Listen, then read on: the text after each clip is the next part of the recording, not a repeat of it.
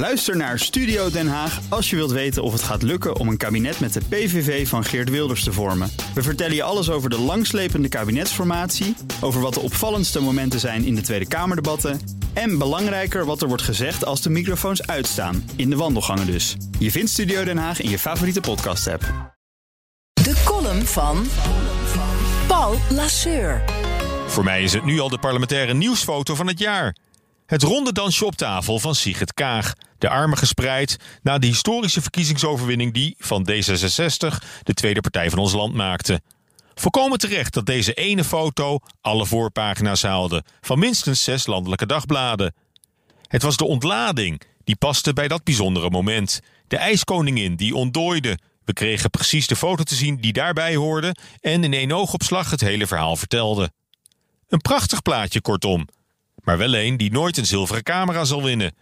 Want het duurde helaas niet lang of een storm van kritiek en gedoe barstte los rond de foto. Die zou om te beginnen volledig in scène zijn gezet. Twitter wist het zeker. Die stoel stond daar al klaar voor Kaag om meteen op tafel te kunnen klimmen als het zover was.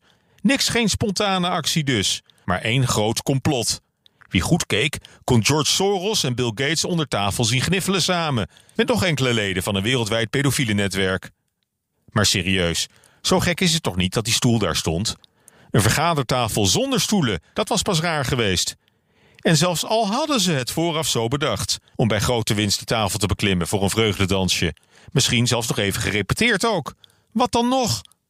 Onder de Haagse stolp is alles tot in de puntjes geregisseerd en gescript.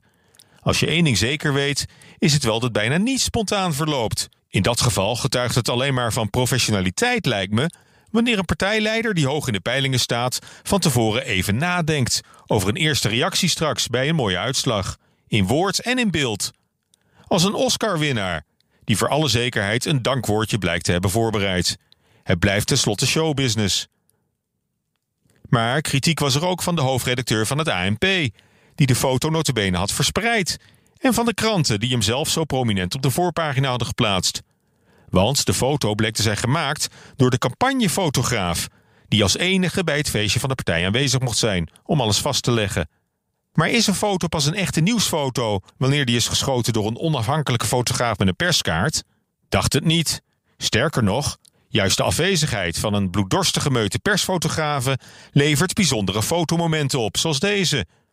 Al was het een selfie geweest van Sigrid Kaag persoonlijk of een plaatje uit haar familiealbum.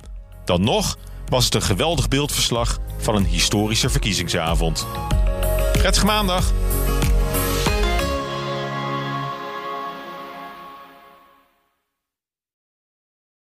Ook Bas van Werven vind je in de BNR-app. Ja, je kunt live naar mij en Iwan luisteren tijdens de ochtendspits. Je krijgt een melding van Breaking News. En niet alleen onze podcast Ochtendnieuws, maar alle BNR-podcasts vind je in de app. Download nu de gratis BNR-app en blijf scherp.